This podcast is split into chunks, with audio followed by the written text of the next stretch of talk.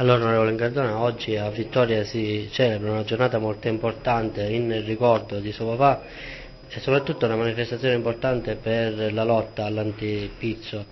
Eh, un messaggio chiaro appunto che parte da Vittoria dove comunque il problema è esistente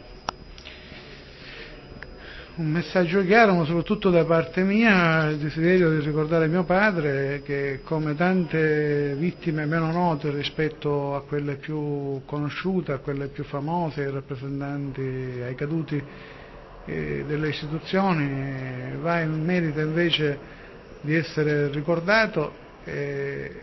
perché eh, ci vuole ancora più coraggio, ci vuole ancora più determinazione,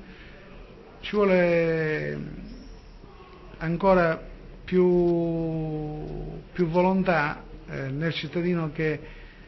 si ribella al pizzo o si ribella alla illegalità, eh, si ribella alla criminalità senza diciamo così, esserne eh, dire, tenuto. E quindi il coraggio di queste persone e il sacrificio di queste persone non può essere dimenticato, ma deve servire a dire che eh, oltre al, al coraggio delle istituzioni c'è stato e c'è anche un coraggio della società civile che si è espressa in tante occasioni anche con l'estremo sacrificio della vita.